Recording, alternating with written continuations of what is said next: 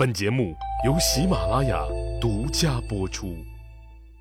上一集里，我说到了中行氏、范氏、邯郸赵记三家死磕赵鞅的事儿。公元前四九七年七月，中行氏、范氏、邯郸赵记三家继续围攻逃往晋阳避祸的赵鞅，大军将晋阳城死死地围住，赵鞅家族再次的命悬一线。赵氏家族面临着自夏宫之难以来的又一次最大的危机。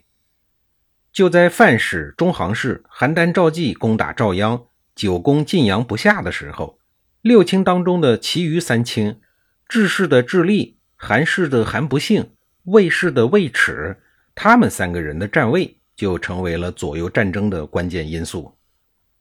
此时的晋国六卿配置已经是矛盾重重。智利和赵鞅貌合心不合，中行氏玄演与韩不幸相互敌对，魏齿与贪得无厌的范氏世吉社也是不共戴天。于是，智利及宠臣梁阴父、韩不幸、魏齿与范氏的旁支士高仪五个人密谋策划，打算趁军事动乱的期间驱逐中行氏的家主巡演，以梁阴父取代中行氏的亲卫。然后再赶走范氏家主世吉社，以世高仪担任范氏家族的家主。计划商定以后，智利向晋定公请命说：“当年君侯命令臣僚，首先发动祸乱的人必须处死。君臣的盟书还呈在黄河里。现在赵氏、范氏、中行氏三家开始发动祸乱，如今我们仅仅是驱除赵鞅，这样的惩罚对赵氏家族太不公平了。”晋国法律明确规定，违法严惩不贷，请将中行氏、范氏一并驱除。晋定公哪有什么主见呢？只能同意智利的请求。当年十一月，智氏、韩氏、魏氏三家军队奉晋定公的命令攻打范氏世吉社、中行氏巡演，但由于范氏、中行氏财大势雄、兵强马壮，三清的军队竟然没能够攻克叛军。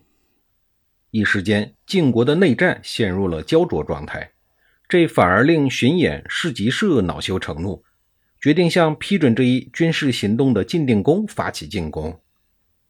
齐国公族后裔高强提醒荀偃、士吉社两位说：“攻打国君是以下犯上，弄不好会成为众矢之的，万劫不复的。”高强的忠告明显没有引起这二亲的重视。巡演市集社将囤积在晋阳的主力大军调转方向，要攻打国都。晋定公知道以后，惊恐万分，号召国人剿灭叛军。范氏、中行氏至此走上了众叛亲离的道路，成为了国家的敌人。智氏、韩氏、魏氏三家调集军队为晋定公守卫国都，并向范氏、中行氏发动了反攻。范氏、中行氏失败以后，逃到了朝歌城，固守不出。赵鞅也趁机从晋阳城中突围，赵氏家族的危险总算暂时缓解了。在韩不信与魏齿的多方奔走劝说下，执政之力认定范氏、中行氏为国家公敌，应该继续追罚，而赵鞅则获得了赦免，官复原职，继续担任上卿。智利、赵鞅、韩不幸、魏齿四大家族在晋定公的宫殿里盟誓，誓死讨伐中行氏和范氏两家，不打死他们不罢休。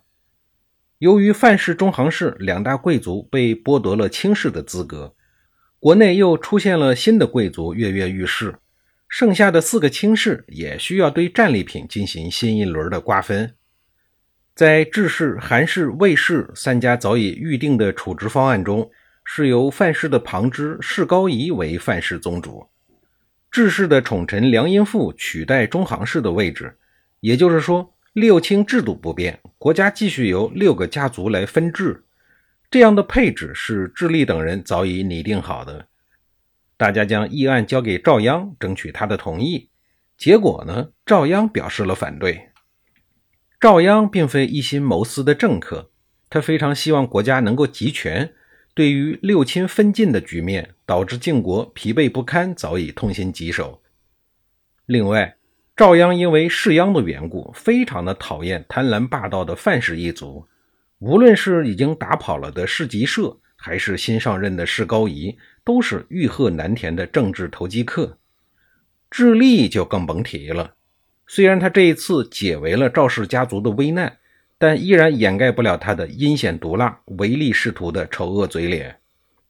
他为了发展自家，连自己的堂兄弟中行氏都可以出卖。梁荫富也是一个卑劣的小人，赵鞅打心眼里鄙视他，更别说让他当中行氏的家主了。总之一句话，赵鞅坚决不同意智利的政治主张，也就是国家继续由六卿分治。而韩不幸、魏齿这个时候成为了赵鞅的追随者，他们三家认为。如果由梁英富替代中行氏，必然成为智利的死党。范氏这些年把国库都快给掏空了，是最肥的家族。赶走了贪婪的市集社，换来了士高仪，范氏家族依然强大无比。而且，如果士高仪、梁英富位列六卿，那么必然会亲近于智利，这对于韩、赵、魏三家的威胁太大了。韩魏两家也认清了原方案对自己家族的危害，于是韩赵魏异口同声反对恢复六卿制度。反对的人太多，智利没办法，只能作罢了。不管赵鞅是基于何种原因，他对智利的意见不支持，都是严重伤害到了事先得到承诺的梁荫富的利益。到了手边的中行氏家主的位置，忽然不翼而飞，他怎么能甘心呢？于是，梁英富对智利窃窃私语说：“赵鞅的势力会强大的这么快，都是因为董安宇。如果不杀董安宇，让他始终为赵氏主持一切，赵氏总有一天会得到晋国。为什么不借口董安宇先发起战祸之名去责备赵鞅呢？”智利采纳了梁荫富之计，派人转告赵鞅说：“市集社玄演确实发动了叛乱。”但刨根问底，还是董安宇事先挑起的。晋国的法律早已经注明，率先发动祸乱的人必须处死。